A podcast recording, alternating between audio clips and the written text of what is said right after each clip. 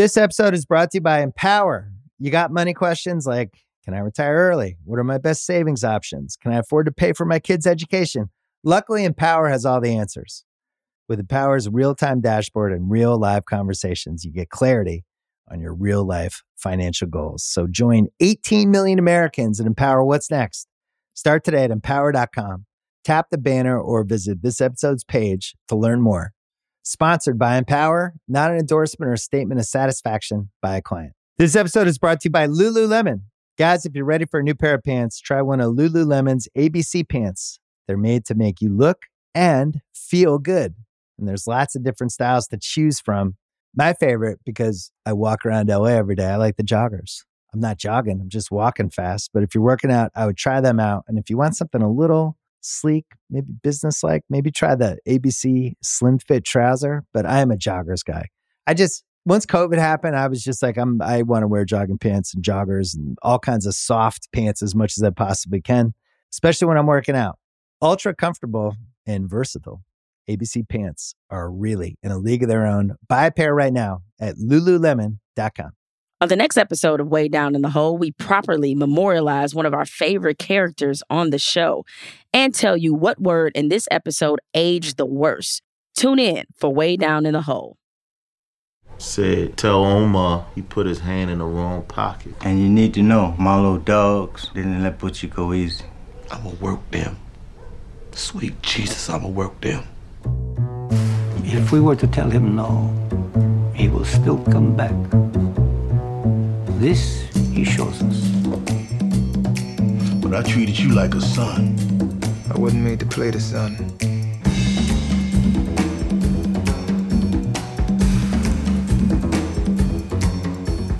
All right, uh, thanks for joining us once again here on Way Down in the Hole. We are now at episode four of season five, which is called Transitions. And Van, the last episode, you and I both were like, eh, mm, could have done better. This one, I was like, damn. I, I have it written down. A tremendous bounce back episode Oh, my for God. season five. Absolutely. this was quite uh quite a return because you know this episode I, I like eventually it, it felt like every scene was so good and so important and so poignant like i have like 50 11 scenes that are the best scenes and moments in this Yeah. one so Yeah. i'm sure that'll take us through the the whole episodes but i thought it was interesting it was called transitions because we do see a lot of that i mean we see burrell transitioning out of power we see marlo transitioning into power Mhm. right? We see Prop Joe transitioning to the great beyond, Right. right? And so there's a lot of transitions going on. So I thought it was definitely appropriately titled. Um, what were some of your main takeaways from transitions? Uh, a lot of risk taking in this episode. People making their moves. We we don't look at how much of a risk it was for Marlo to play the game like he played it. You know, if he if that goes wrong, then maybe Prop Joe gets to drop on Marlo, and maybe Marlo is out. You know what I mean? You look at the risk taking even in City Hall to get Burrell finally out of there, and then the dynamic between Burrell and Daniels that arises because of that. Like, so this was a high stakes episode, a high stakes episode with a lot of major, major, major decisions being made. And even the risk taking on behalf of uh of McNulty and them going, McNulty and Lester, now going super deep with their homeless guy charade and involving more police officers in the entire thing, involving more people into their web of of police deceit. So there was just a lot going on here and a lot of people stepping out and really, really, really, really staking their entire futures on decisions that they're making. Yeah, it is kind of amazing that given all the cases that McNulty and Lester have worked on, and even just the ones they worked on together that we've seen in The Wire, that they chose this one as the risk it all case. Yeah, you know? for sure. because I mean Mar- uh, Marlo, you could argue becomes a. I mean, not argue. I mean, he becomes a bigger kingpin than Avon, right? That's fair. That's accurate, right? Well, he takes over the entire city. Yeah, because he takes over all of it, right? So Yeah. he is by far a bigger kingpin. But like, you know, Avon wasn't no slouch, and I just couldn't see McNulty and Lester deciding like we're gonna cre- concoct a whole fake serial killer just to get Avon Barksdale and Stringer Bell, and then Although, you know what's interesting though? now that I think about it, Stringer was the head of the co-op. Maybe they're bigger, or maybe they're the same. Because Stringer, as soon as you said that, I'm like, well, Marlo. I, I guess the only thing that would be different is that Marlo was the one who went and got directly involved with the Greeks, uh, with Vondas and the Greeks, and kind of got uh the direct connect. So he became the guy, the guy on both sides of town for the dope. Uh, even though Stringer had to go through Prop Joe, but Stringer and and the Barksdales, they were the head of the co-op once they were in the co-op. But right. interesting question. It's a sidebar question. that You guys out there in the the Twitter sphere, answer that question. Who ended up getting more power, uh, Stan Stanfield or or Barksdale? Yeah, I, I I guess I lean toward Marlo too because I think I do too. yeah, and he had the and once he got the plug into the Greeks, like it seemed like he, it, the pipeline all had to come through him, and even though Stringer was the head of the co-op, and the co-op was his idea too, Mhm. right? And so, Yeah. um, you know, it, it, it's interesting to see just how quickly, even though it's not quickly in wire time, but just how how much real estate power that Marlo has been able to amass just by doing things that frankly other people don't have the stomach to do. You know, Right. um, and that's usually how people gain power. Is like they Yeah. will be, they're willing to go that extra step that no one else is willing to go. So, uh, I think overall, both of our takeaways from this is like, what a damn episode. Um, this one is chock full of stuff. So The co-op didn't exist before Stringer. I, boy, I'm forgetting stuff. I, I'm trying to I- I- remember. I, thought he I, thought that they brought Stringer into the co-op. really okay. I mean, I we- don't know. Yeah, I mean, somebody will have to remind us. uh, 'cause we- damn, it feels like such a long time I know ago. it does. Maybe because he was running. Because if they br- would they bring him in to run it, wouldn't he? Have, Well, he they I, I, it's it's interesting. They they got they needed Stringer because the the Barksdales were still the only people that were controlling West Baltimore. right. They had the And- territory. They had the territory Right. at that time uh, because Marlo was still kind of like a, a young Bodie on his on his come up. But I think they already had the co-op. I don't think the co-op was Was, Stringer's cre- idea. was Stringer's idea, and maybe Yeah. I, I just it feels like it was since he created that um, corporate I know you- structure. You, yeah, I know you love that. you know what I'm saying? Community college dude. You know what I'm saying? right? um, all right, well, let's get to the recap here. Uh, so Marlo accomplishes his mission. He is now the king of Baltimore, kills Prop Joe with Jesus' help, and now he has the direct plug to the Greeks. Cold world. Um, Omar returns and he begins his hunt of Marlo because he had now knows what has happened to Butchie. But in um, one of the good scenes that I'm sure you'll probably list, uh, he finds out from Ch- uh, Slim Charles that it was not Prop Joe that gave up Butchie. Lester McNulty, they continue to create their fictional serial killer with the help of an old pal of Lester's. They begin culling the city for homeless murder victims that they can start having their fake serial killer way with, um, which also leads to an uncomfortable uh, visit to a homeless camp. Uh, Daniels, he is now deputy ops. He has taken over Rawls's job. Rawls is now the acting commissioner. Uh, though Daniels is in line to become the next commissioner, uh, Carcetti made a lot of promises to wedge Daniels in there. Um, and Burrell was forced to go quietly in exchange for a six figure job and a meaningless title. What a safety net. Must be nice. Carver uh, has to make a difficult decision about reprimanding a fellow officer who unjustly drug a citizen out of their car who just wanted to go to work. And that leads to kind of an interesting conversation between him and Herc. Also, State Attorney Bond tightening his grip on Clay Davis, who for the first time that we've seen, Clay Davis is is kind of losing his cool a little bit. I mean, he's pretending like things are all good, but they own his ass. But with uh, all that being said, our character deep dive, we hadn't, you know, there's really a very obvious one to do, and that is Prop Joe, who is murdered by Marlo and Chris. Chris pulled the trigger. Um, and that scene, man, what a chilling scene that was. I mean, they had the the, the murder scenes that they have given Chris and Snoop and Marlo, I guess by extension, th- they really went up a notch. You know, Mhm. Marlo, it, it was it, the look on his face, it was just so cold, you know, and it was like, you know, just lean back, it ain't gonna hurt none. Hurt none. I'm about to get shot in the head. Like, Yeah. I was, I mean, it might be over quick, but I'm still getting shot in the head. So um let's talk about uh Prop Joe. Um, you know, what is your take on this whole situation? How he died, you know, him taking Marlo under under his wing, and it ultimately really cost. eh, I mean, not there's no doubt about it. It cost him his life. There's a couple of interesting things about Prop Joe. So we learn in Prop Joe that we we learn in this episode that Prop Joe and Burrell are only a year apart in age. Yep, went to school together. They went to school together. That tells you a lot. Number one, Prop Joe should have been long retired. Long retired. Because if if Burrell's been doing his thing as a cop for 34 some odd years, right? Which is what they say in this episode. He's been serving for 34 years. Then that puts Burrell in his 50s or 60s, probably in his 60s, right? So uh and maybe Prop Joe is around that same age in his probably more like in his 50s. Uh in his 50s, mid 50s, whatever. Drug dealers don't live to be that long. No, you have to be a certain type of person. Now you see other people in the co-op, uh, you know, one who meets his end in this episode as well, Hungry Man, and they look kind of old. Yep. But you know, a lot, uh, most of the time, drug dealers don't live to be. They're not still doing it in their fifties and their sixties. That's a young man's game. Either you done gone away, or you're dead by that point. You know, You don't retire. you don't retire. You, Yeah. you don't retire.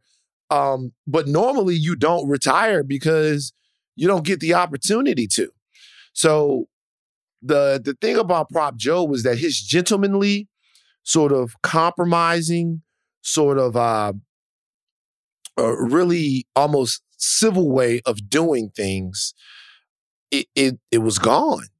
It it harkens back to the conversation that Poot was having um, when Poot was like, uh, you know, the the climate's going one way, people are going another way.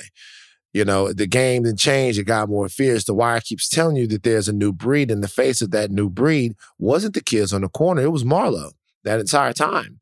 And Prop Joe is still playing by those old rules. He literally has no ill will towards Marlo.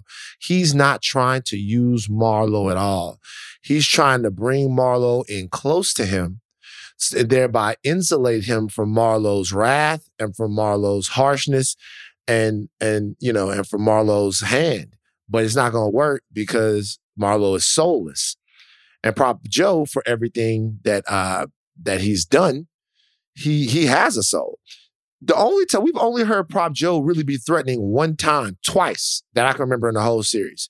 Once toward all, once toward Omar. If you ever steal from me, I'll kill your whole family.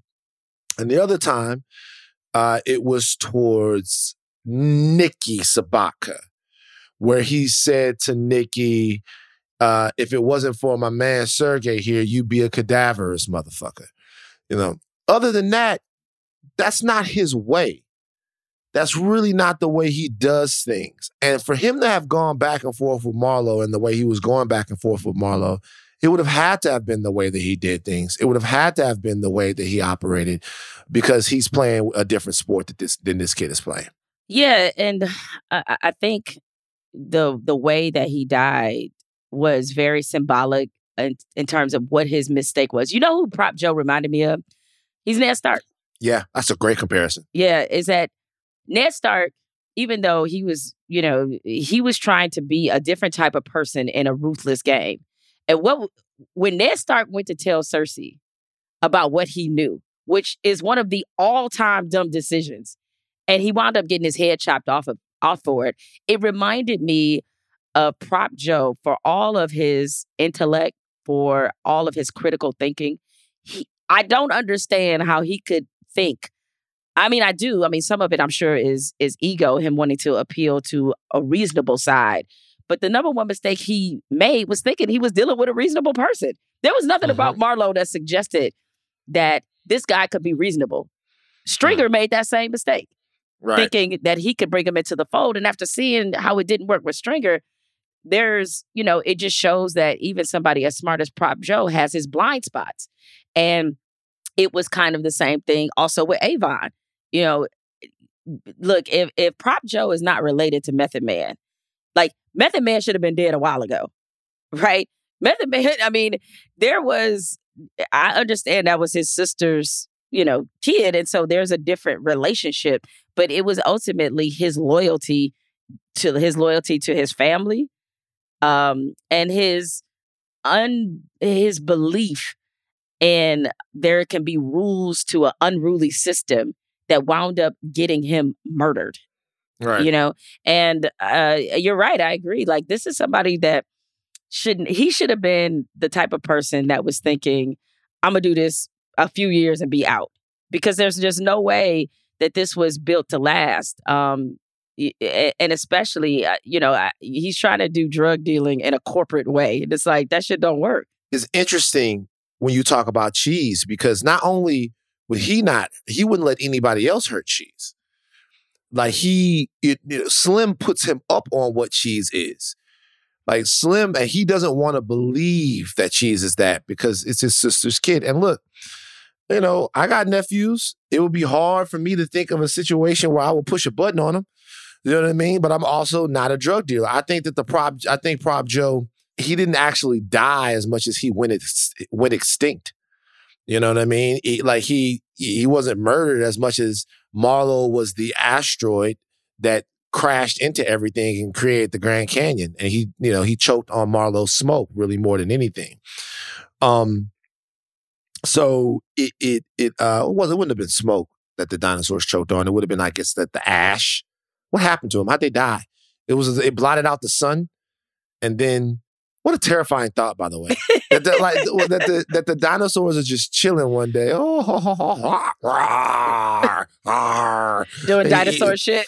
yeah, just like "Arr, arr, arr, arr," playing, you know, football or something like that. then, oh, like, what the fuck is that? And then we we that's fucking crazy.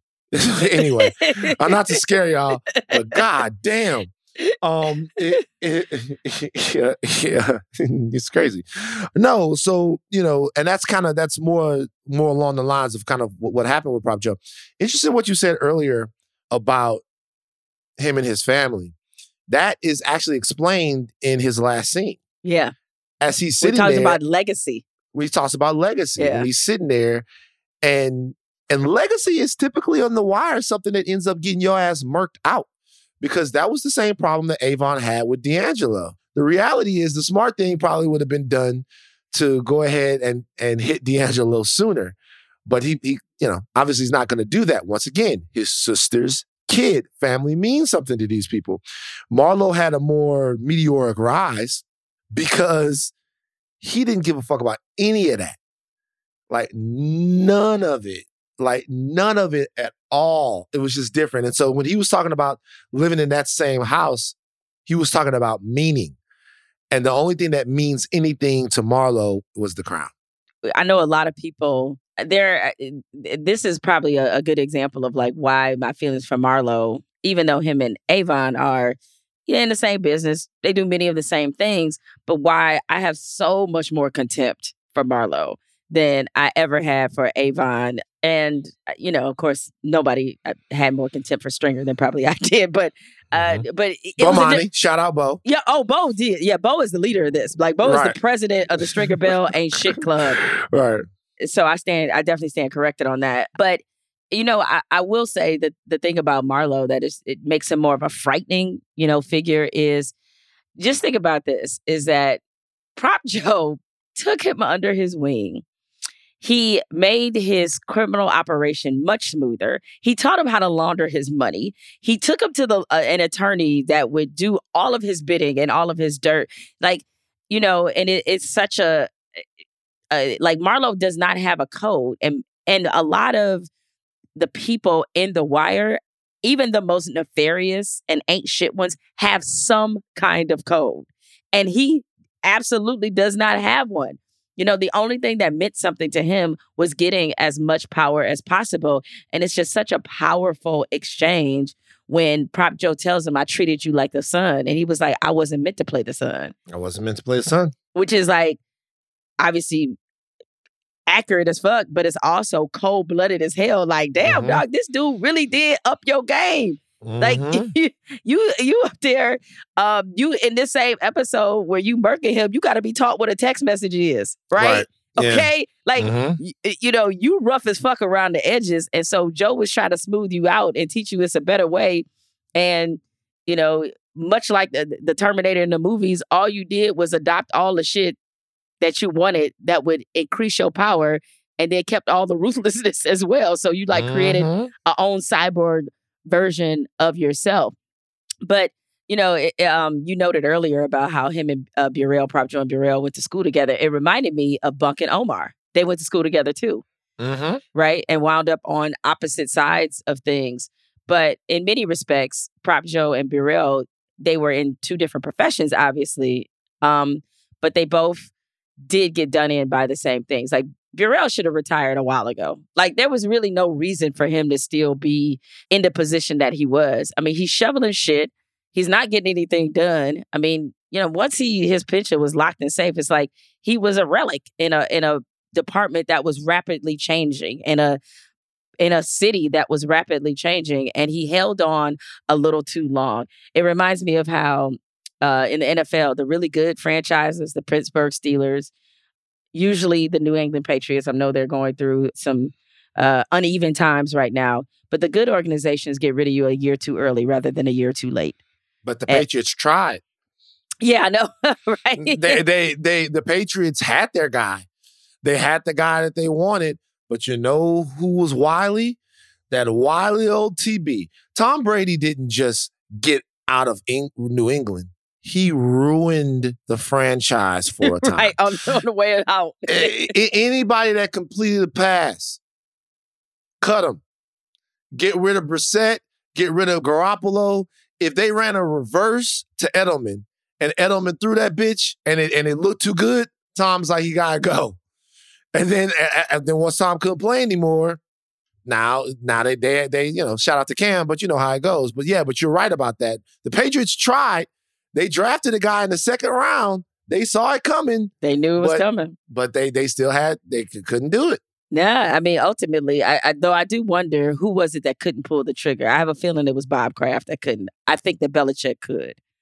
Well, they also did win a Super Bowl a couple of years ago, so Yeah, it I was mean, like yeah, yeah, it was yeah, right. yeah. You know, I Mhm. get it, but nevertheless, it's like you know, Prop Joe stayed around just a little too long, and a lot of times, you know, I think you we talked about this before. Like a lot of times, you are grooming your replacement, Yeah. and I think you made that observation about uh, Joe maybe in the last episode or the episode before that, but he was grooming his replacement, um, and it was just a uh, it was a a very appropriate end for somebody who had made the missteps that he had. Now, there's another side of this. I, you know, in talking to people who are Wire fans, a lot of people thought that Prop Joe got what he deserved, given how duplicitous he always is. He may be nice about it, but he's still duplicitous no- nonetheless.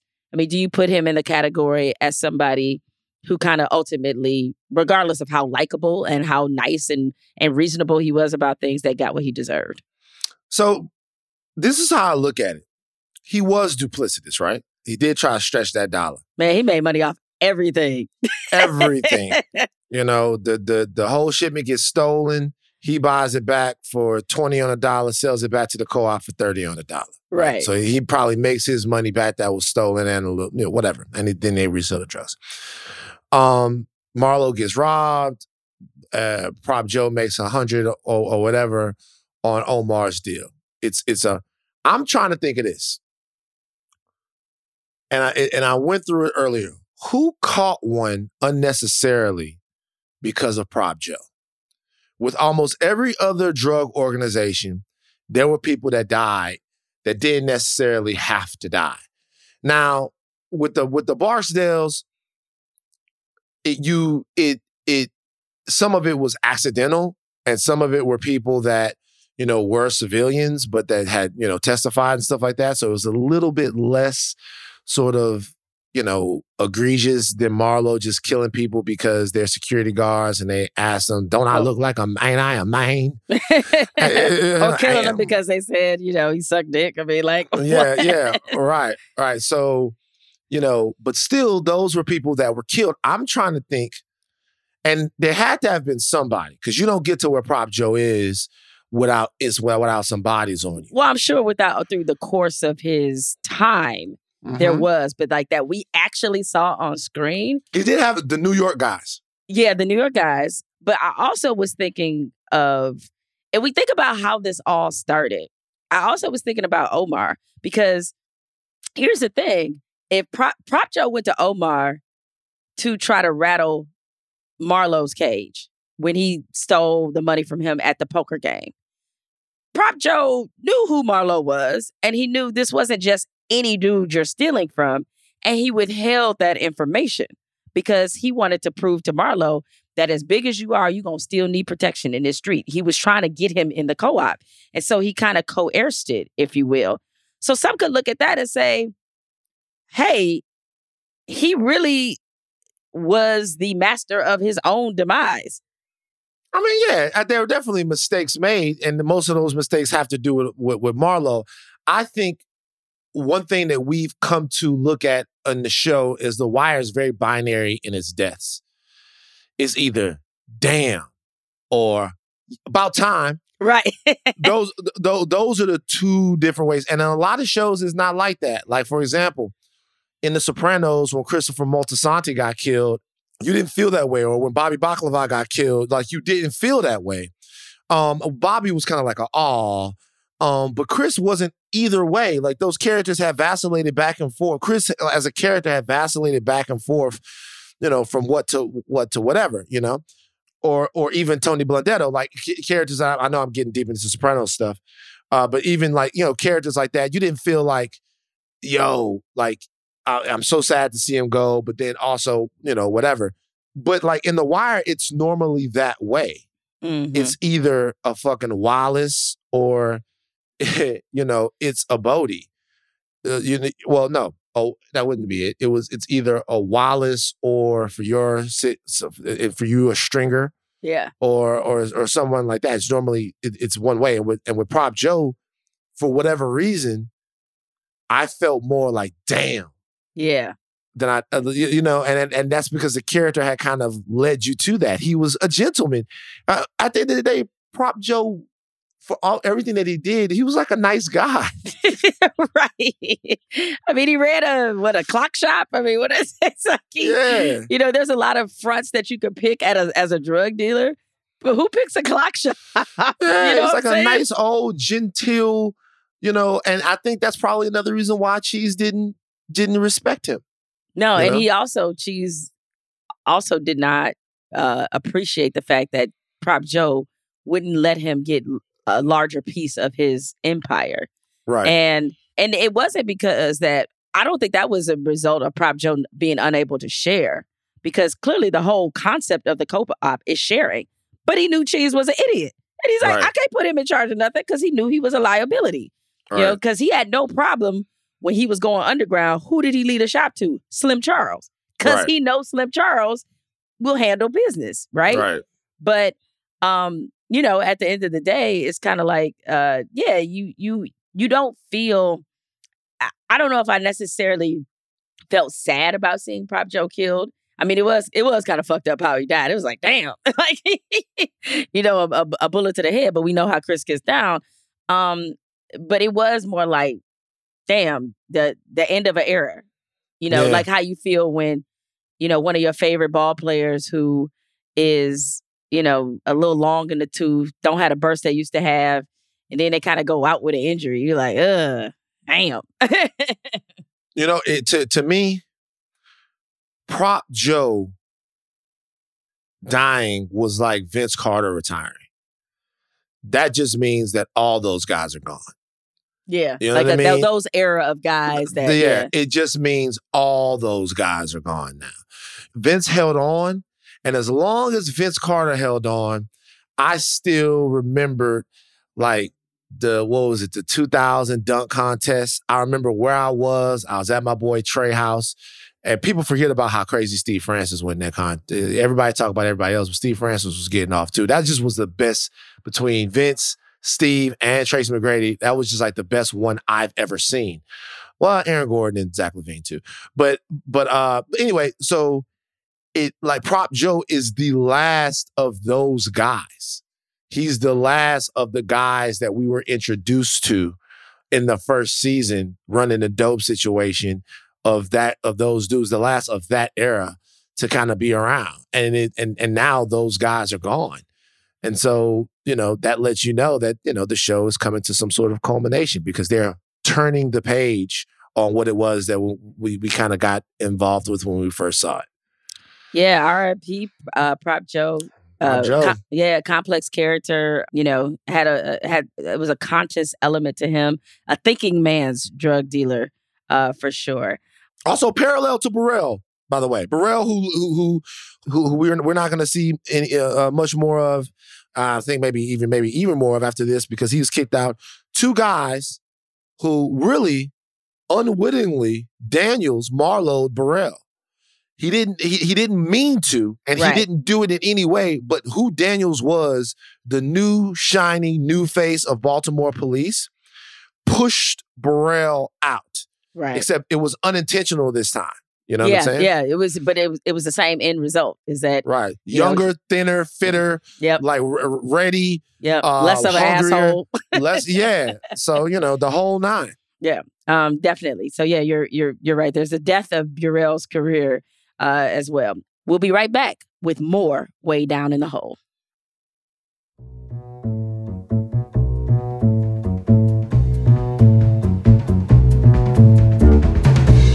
All right, now let's go through what is going to be a shit ton of best scenes and moments. Van, just go ahead and get us started, man. I know we I'm got a gonna, lot. I'm just gonna go through them. The sh- Kenard shit trick at the beginning. Oh man, uh, uh, Uh, Which got me to thinking about. I, I I wanted to ask you this question, um, or and if you don't have an answer now, you think of it at the end. That's fine.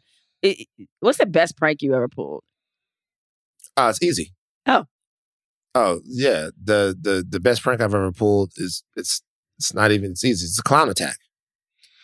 you, you, did a cloud attack. My sister hates clowns. How'd you get her? It's a clown attack. We we, we attacked her clown wise. Like we, I had a homeboy. I can't remember the guy's name now. He was one of my. uh Damn, what's that nigga name? I can't remember his name now, but he had a clown mask. Like she really hates him. It's based on that movie Killer Clowns from Outer Space that we used to watch that. when we were kids Yeah. which I think is fucking fantastic. And she just it just affected her. And um uh my homie, damn, what was his name? We used to hang out with him all the time. He's an ex-male stripper. But then he and he, he was. And he uh and he uh he joined the service fraternity that I was in. I remember it was funny because he was kind of a thug nigga, but whenever you would piss him off, he would play Yolanda Adams, Open My Heart. what? So that sounds like when Sam Jackson would quote a, the Bible verse in Pulp Fiction before he murked somebody. like he was trying to change his life. Okay. from who he was. And so like we would be somewhere, somebody would piss him off and he would be ready to go.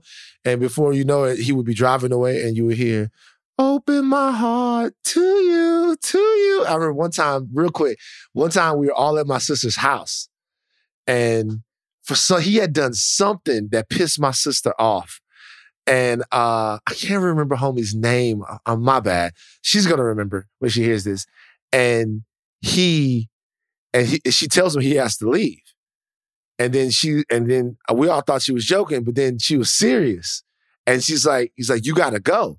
And I'm like, oh, I'm like, dog, like she for real. And so he got super pissed off.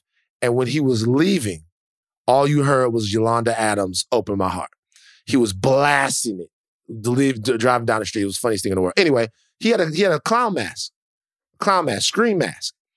And I kept telling my sister, who was pissing me off at this time, that you know we're gonna hit you with the clown attack with the with the with the clowns if you keep fucking with me.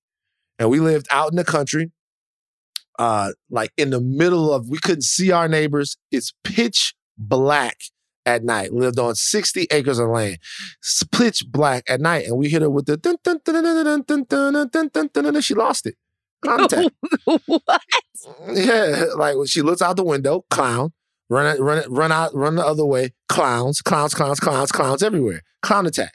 Like that's that's what happened, and it was the, it was the best ever, and it still remains the best prank ever that I pulled. What about you? Well, I did something similar involving clowns. Uh, my old co-host and dear friend Michael Smith, uh, he I don't know if he's specifically afraid of clowns, but he movements, sudden movements jar him. And which I told him, I was like, "You suffering from some kind of PTSD you don't even know about."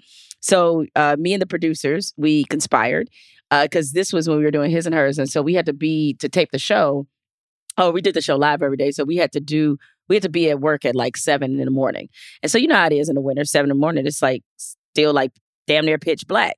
So uh waited and he was coming down the hallway uh and where we met, where we had our production meeting, it was in a a building that was completely empty at that time. So he was just coming down the hallway, minding his business. And I jumped from behind a file cabinet and he lost his mind and damn near shit himself. And, it, and we got it all on camera. And of course, because I'm such a nice co host, we ran that shit like 5,000 times during the show. It was like awesome.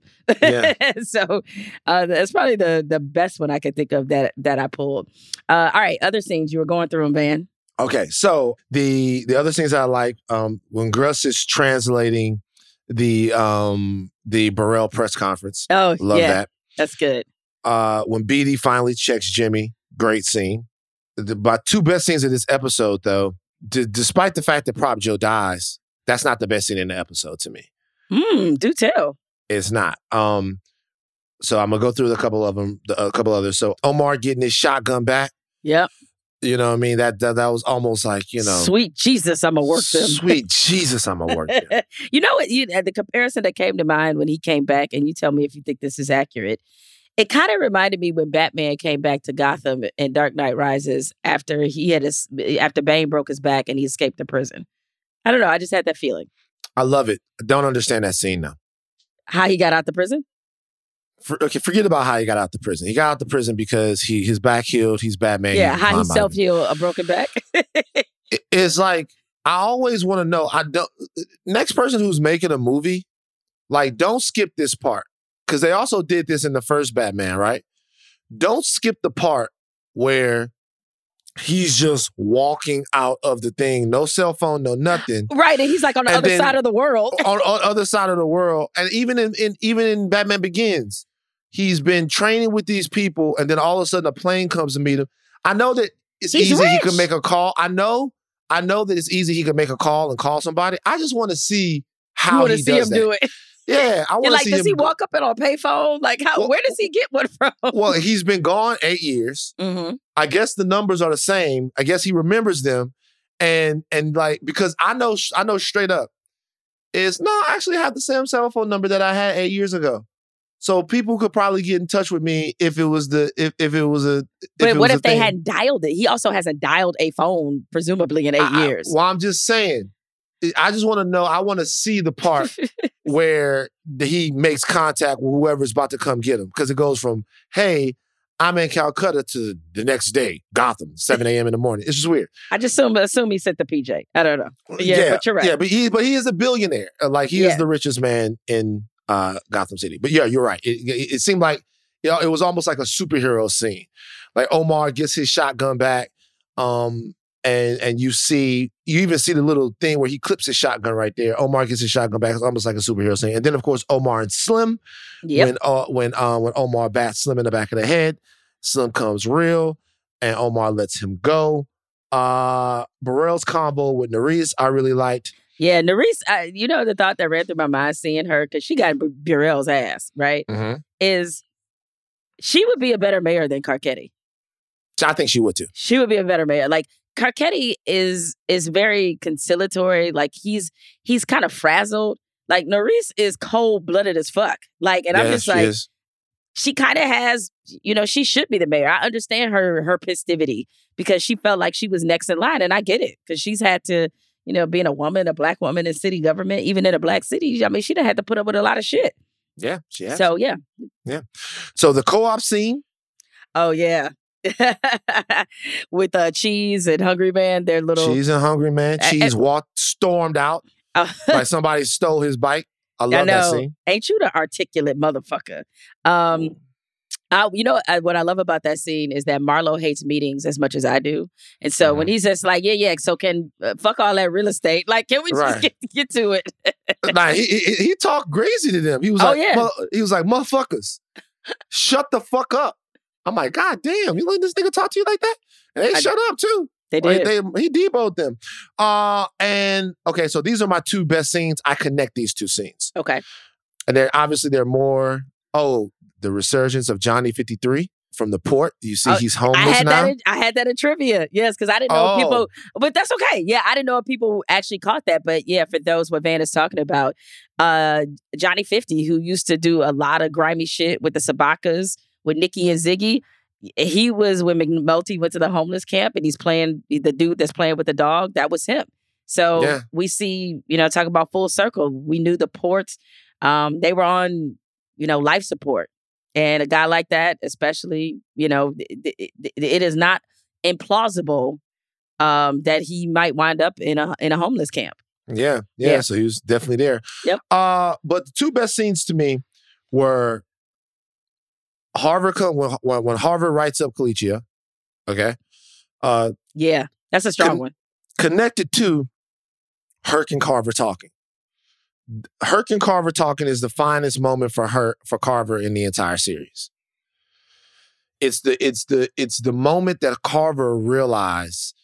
It's the moment that Carver verbalizes it. So the last, so in the movie Thor, okay, You're talking first Thor, right? the first Thor, Okay. Thor is going through all of these things, right?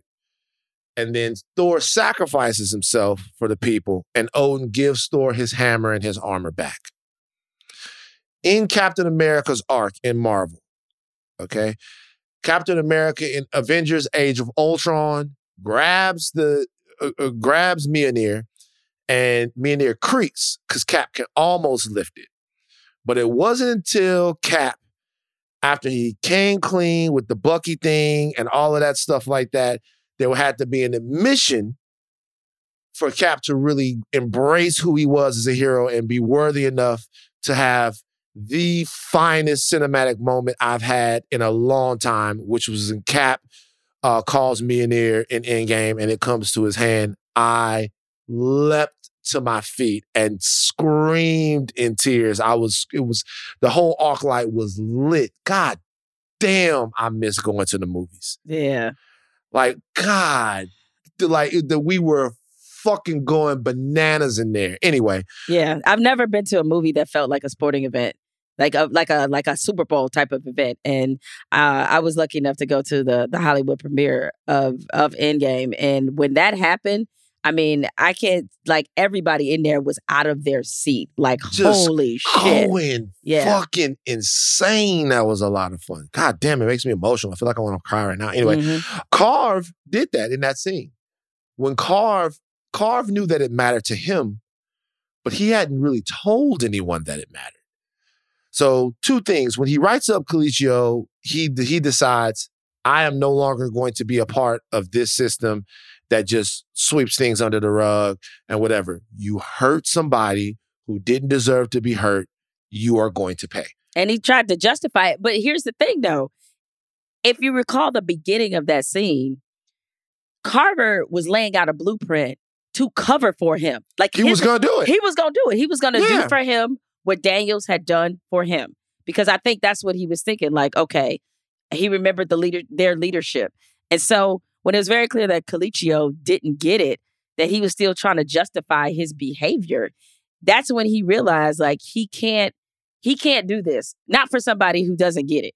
Like, if Right. if if Colicchio says, you know what, you're right. I shouldn't be pulling out a teacher from their vehicle and all they trying to do is get to an after school program. Carver probably lets that ride.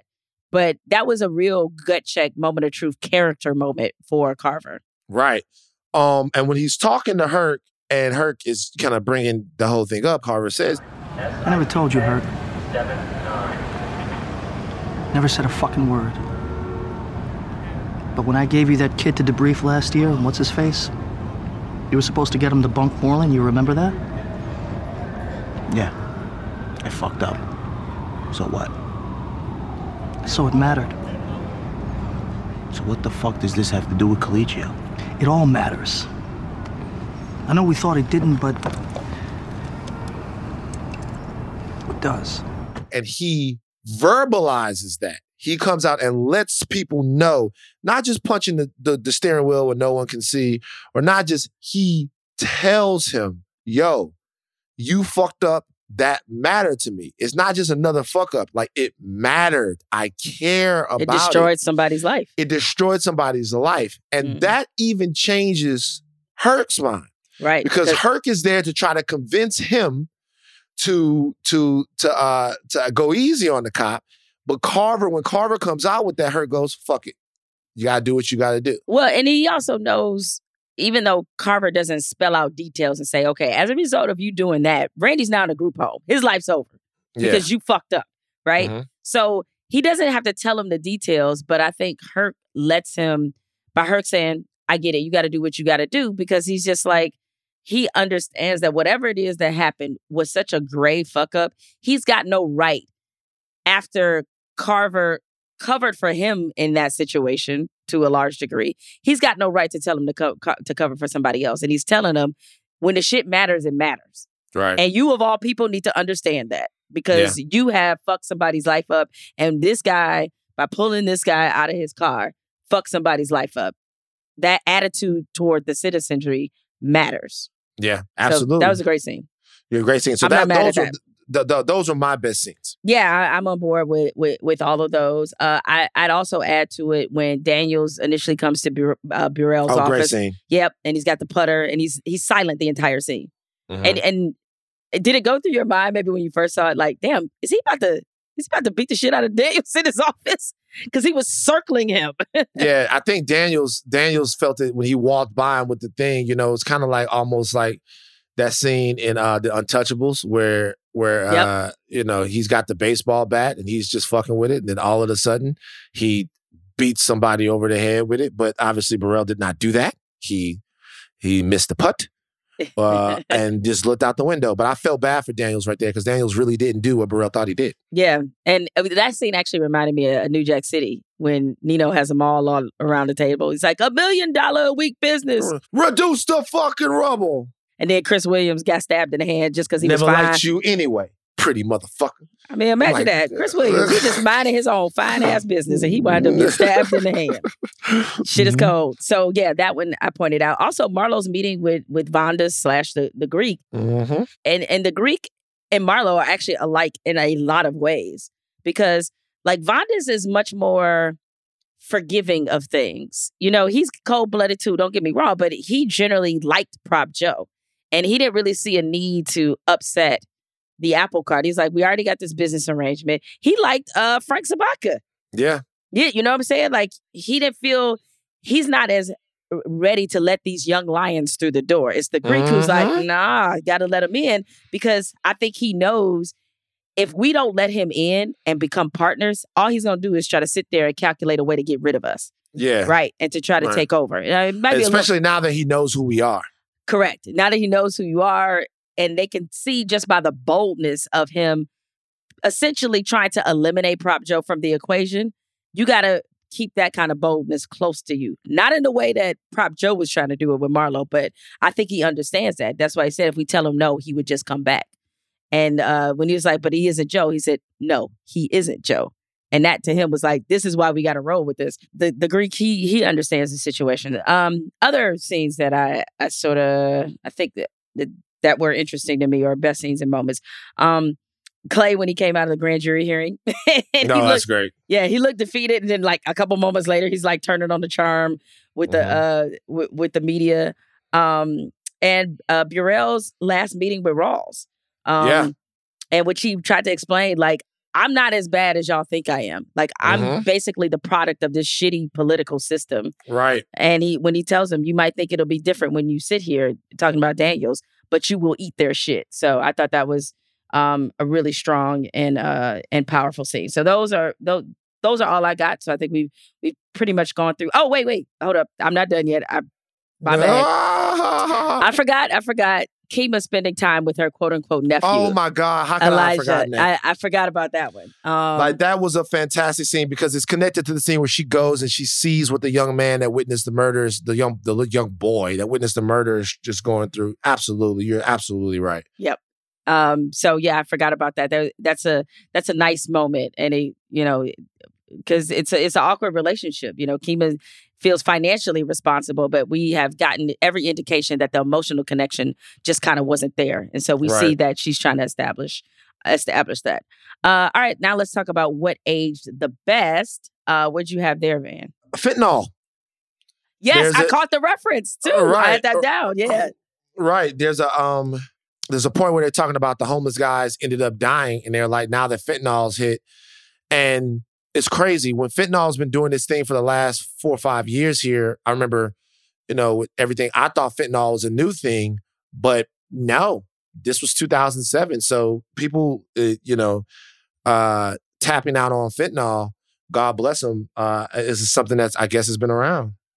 Was that uh, your only one, or you have some others? That was the, that was that was the only one that I had that aged the best. A couple things aged the best to me. Uh, cops behaving violently when their authority is challenged, and you know Right. what else I noticed too is when when Calicio or Calicchio, whatever, when he pulls the the guy out of the car, the other cops jump in, and I was thinking, huh, in 2020, would the other cops jump in? Because we've seen I, I just wondered that. Mm. Or, or even then, would they really jump in? Because, you know, this is kind of before everybody was recording everything on their phones. And so I, I think maybe they do now, maybe for some fear of of what that viral repercussion would be or any repercussions in general. But I was like, I don't know if I buy the other cops stepping in just so readily Right. and also the idea of perfect victims. You know, Carver, the reason that he wouldn't cover for this was because he made mention elementary school teacher headed to an after school program. So this idea, like even if that dude had a rap sheet super long, Right. you don't pull somebody out of their car just Mm. because they Great asked you to move, right? So Great- I'm like, catch. idea of perfect victims definitely age pretty well because we still obviously do that. Uh, white folks trying to police black people's behavior because Gus getting told about his cursing in a newsroom, which is Oh wow, how did I miss that? which is hysterical. And Right. he's like, I've been meaning to talk to you about your language. I mean, he should have been like, motherfucker, shut up. Now about Yeah. that. right? We grown. We grown, like whatever. And I've I've worked in newsrooms and that's you have to, and you know that's just what it is, right? So uh that one, and also, and I can speak to this with personal knowledge. Amicable partings. Oh. amicable partings that are on the surface kind of amicable, but there are some other things that are going on behind the scenes, as we see with uh, Burrell. They basically paid for his silence. yeah. I love it. I love this. I mean, I ain't say I ain't I- calling no names. But, I know uh, you not. I know you not. But I know that the Maserati is in the driveway. but you know, I, I understand, though it wasn't that transactional, that's for sure. But I Right. understand that, you know, what makes it amicable is the check you get cut. That's what makes it amicable. exactly. Wow, that's a really good one. Um, all right, now uh, in terms of what age the worst, uh, I think the word hack. I think that I don't think that aged well. Yeah. It's You know, kind of- only only in like comedy circles is is the word hack still really used. You know, like he's a ha- it's hack to do that, but really not really. Not, yeah, not- not you know the problem with hack is it's used to apply to too many things. Like we Mhm. call, you know, bad writers who just have hot takes and no no substance to them. We call them hacks, right? That's very commonly known in our business. And so to see it being used like in all these different forms, I'm like, eh, that word's not that great. So that aged the worst to me. Uh, now on to file this away for later. Uh, there were some significant ones in this. Uh, which ones did you have? Um. Oh, I had one that aged the worst as well. Oh, sorry, man. I didn't mean to uh, skip That's over all you. good. What'd you It's got? all good. Uh, Marlo wearing a t-shirt under his polo. Remember back when back in oh, the you yeah, that was a thing. Mm-hmm. That Marlo was. wears a t-shirt under his polo. Now you you hardly ever see that. No, you really see don't. that. Do do let the- guys just wear the A shirts underneath? Like if you have to The wear, A shirt. Yeah. It's the A shirt now. Now Yeah. you want those two little bones stick out if you got them. right? Um, but yeah. Uh, so the t-shirt under the polo. I was like, yeah, I used to be a t-shirt under the polo type. yeah, guy. that was a, that was a whole look. it's a whole look. yeah, Just like basketball shorts under your under your jeans used to be a thing. I can't remember. I tell you, man, y'all don't care about being hot, man. Y'all will layer up. Like, basketball shorts. uh, People were like, "Yo, you don't wear basketball." I remember one time my homie was like, "Yeah, fam, you don't wear basketball shorts under your jeans." I'm like, "No." It's like you just like straight draws, and I'm like, "Yeah, boxers, bro." It's like that's it's kind of nasty, dog. And I'm like, "All right," but for a long time it was basketball shorts under your jeans. For a while, it was it lasted a while. just an uh, extra layer, huh? It's an Okay. extra layer. Yeah. Um. So files away for later. Omar going at Marlo Mhm. uh, is a big father's away for later, just because of of you know that's going to be a huge, huge part of the season moving forward.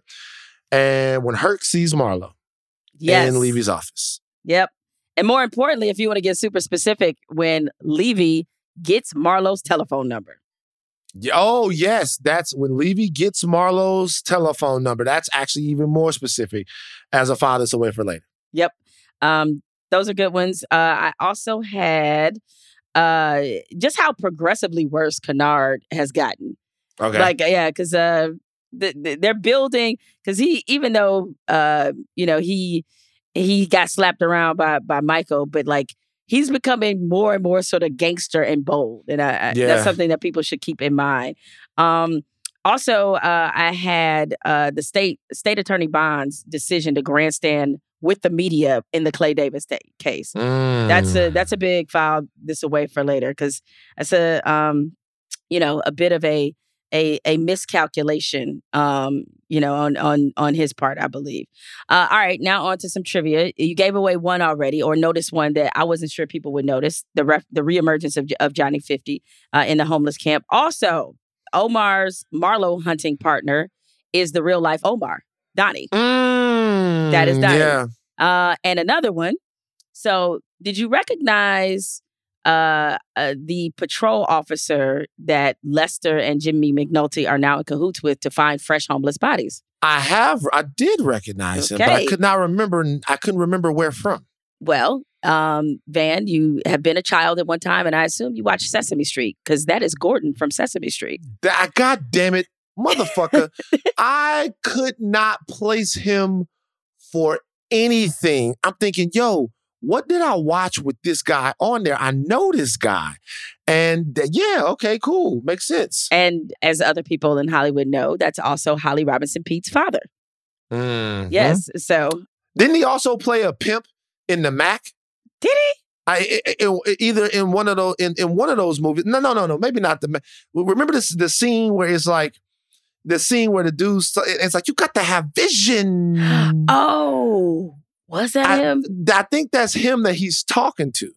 Mm. All right, I had to. I had to look that up. I have that one. Um, You got to have vision. I remember that scene, but I didn't. Yeah. I didn't think that that was that that was him. You know, I mean, I remember that he also what was it? It, it was a movie, a gangster movie. Oh, he was in New Jersey Drive too.